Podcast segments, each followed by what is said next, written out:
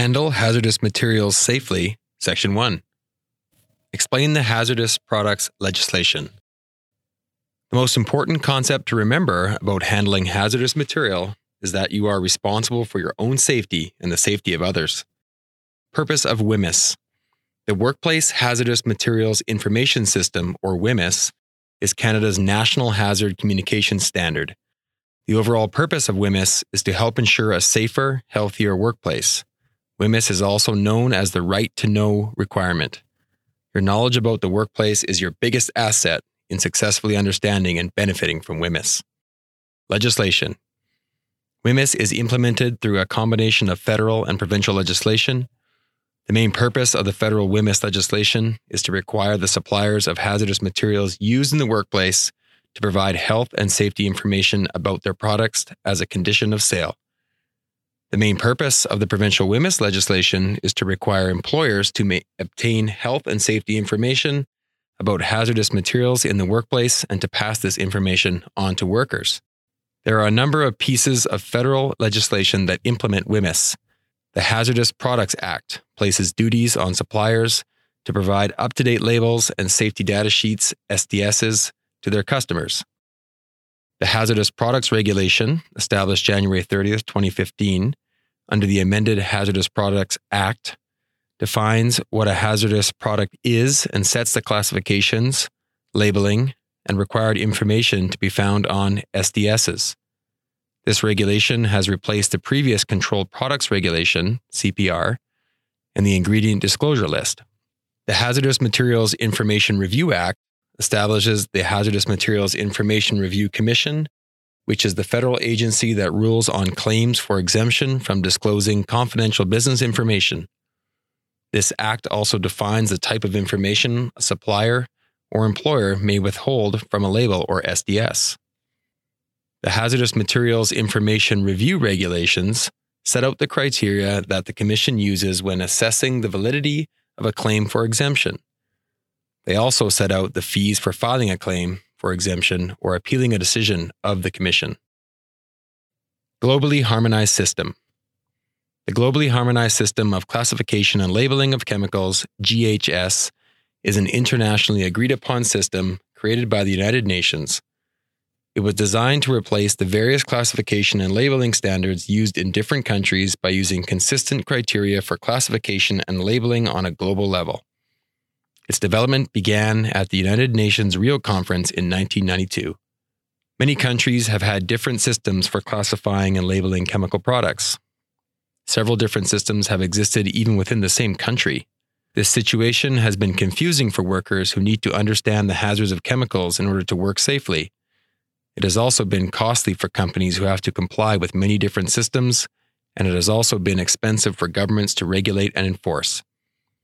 The goal of GHS is that the same set of rules for classifying hazards and the same format and content for labels and SDSs will be adopted and used around the world. In December 2011, the Joint Action Plan for the Canada US RRC was announced. It included a key commitment to align and synchronize implementation of common classification and labeling requirements for workplace hazardous chemicals within the mandate of the U.S. Occupational Safety and Health Administration, or US OSHA, and Health Canada. In Canada, on June 19, 2014, legislative amendments to the Hazardous Products Act, or HPA, as well as consequential and coordinating amendments to some other federal acts, including the Hazardous Materials Information Review Act, received royal assent. Health Canada then repealed and replaced the Controls Product Regulation, CPR, with the new regulations to be called the Hazardous Products Regulation, HPR, in order to implement the GHS. These changes would then result in changes to federal, provincial, and territorial occupational health and safety, OHS, legislation and regulations. WHMIS first came into effect in 1988 through a series of complementary federal, provincial, and territorial laws and regulations.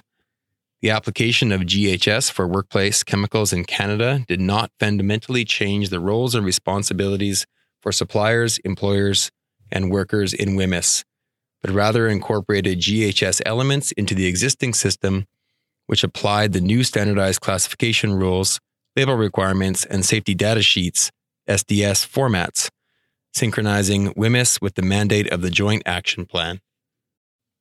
For the sake of clarity, the original WHMIS is now referred to as WHMIS 1988. The updated version is called WHMIS 2015. Hazardous products. WHMIS defines a hazardous product as a product that poses a physical or health hazard that meets or exceeds criteria for inclusion in one or more of the 31 WHMIS hazard classes. Some of those hazard classes are further divided into categories, also called types. The product suppliers classify these products and assign one or more of the appropriate pictograms or symbols that must appear on the applicable supplier labels. WHMIS provides information about many hazardous materials used in the workplace, referred to as hazardous products. Under WHMIS, workers have the right to receive information about each hazardous product they use, its identity, hazards, and safety precautions. This information is to be used to reduce exposure to hazardous materials. Products not covered by WHMIS. Some hazardous products are covered by other legislation and therefore are either exempt or excluded from WHMIS requirements. They will have labeling and hazard information meeting their legislative requirements. The products excluded from WHMIS are explosives, as defined in the Explosives Act, cosmetics, devices, drugs, or foods, as defined in the Food and Drugs Act, pest control products, as defined in the Pest Control Products Act, consumer products, as defined in the Canada Consumer Product Safety Act, wood or products made of wood, nuclear substances within the meaning of the Nuclear Safety and Control Act that are radioactive, hazardous waste, being a hazardous product that is sold for recycling or recovery and is intended for disposal, tobacco and tobacco products, as defined in the Tobacco Act, and manufactured articles. Recognition and rights and responsibilities. WHMIS specifies the duties for suppliers, employers, and workers. Suppliers. Suppliers of hazardous products must ensure their products are properly classified and provide up to date SDSs for all hazardous products they sell or produce. If new significant data becomes available about a product, the supplier must provide an updated SDS within 90 days of becoming aware of the changes. Suppliers must also provide supplier labels on all containers of hazardous products they sell or produce. Workers. Workers must know and understand the information on all labels and SDSs. They must use the information they receive through education and training to handle hazardous products safely. Employers. Employers must ensure that there is an up to date SDS for each hazardous product supplied to the workplace. Copies of supplier and employer SDS must be accessible to employees. The sheets must be placed close to work areas and made available during each work shift. Workers must be taught what to look for in a data sheet.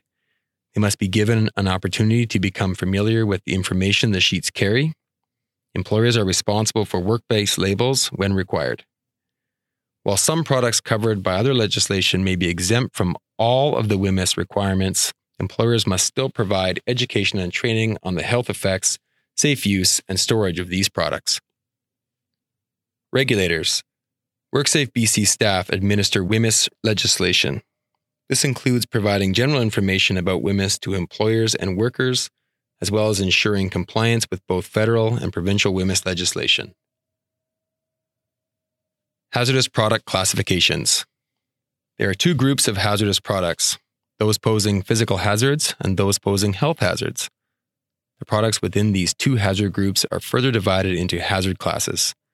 A hazardous product may fall into more than one hazard class. Physical hazards.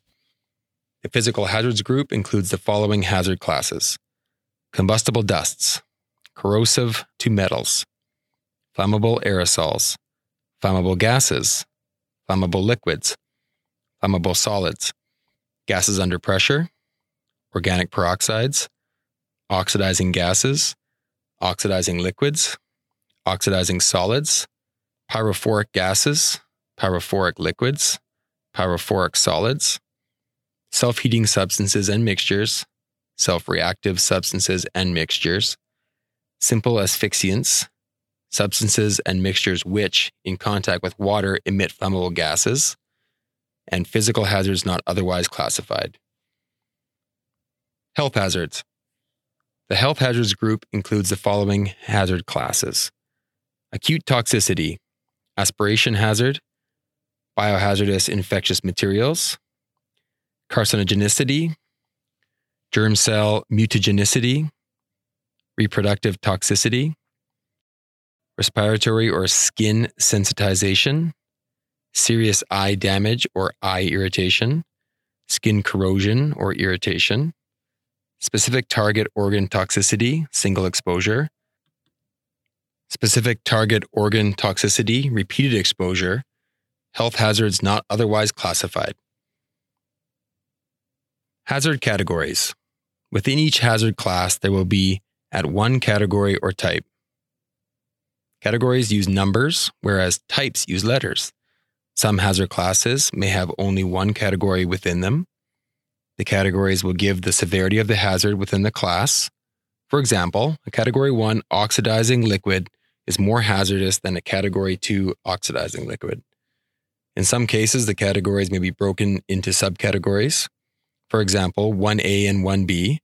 In this case, 1A would be greater hazard than 1B.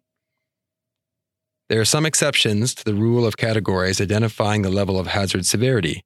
For example, for the gases under pressure hazard class, the hazard categories are compressed gas, liquefied gas, refrigerated liquefied gas, and dissolved gas. These categories relate to the physical state of the gas when packaged and do not describe the degree of hazard.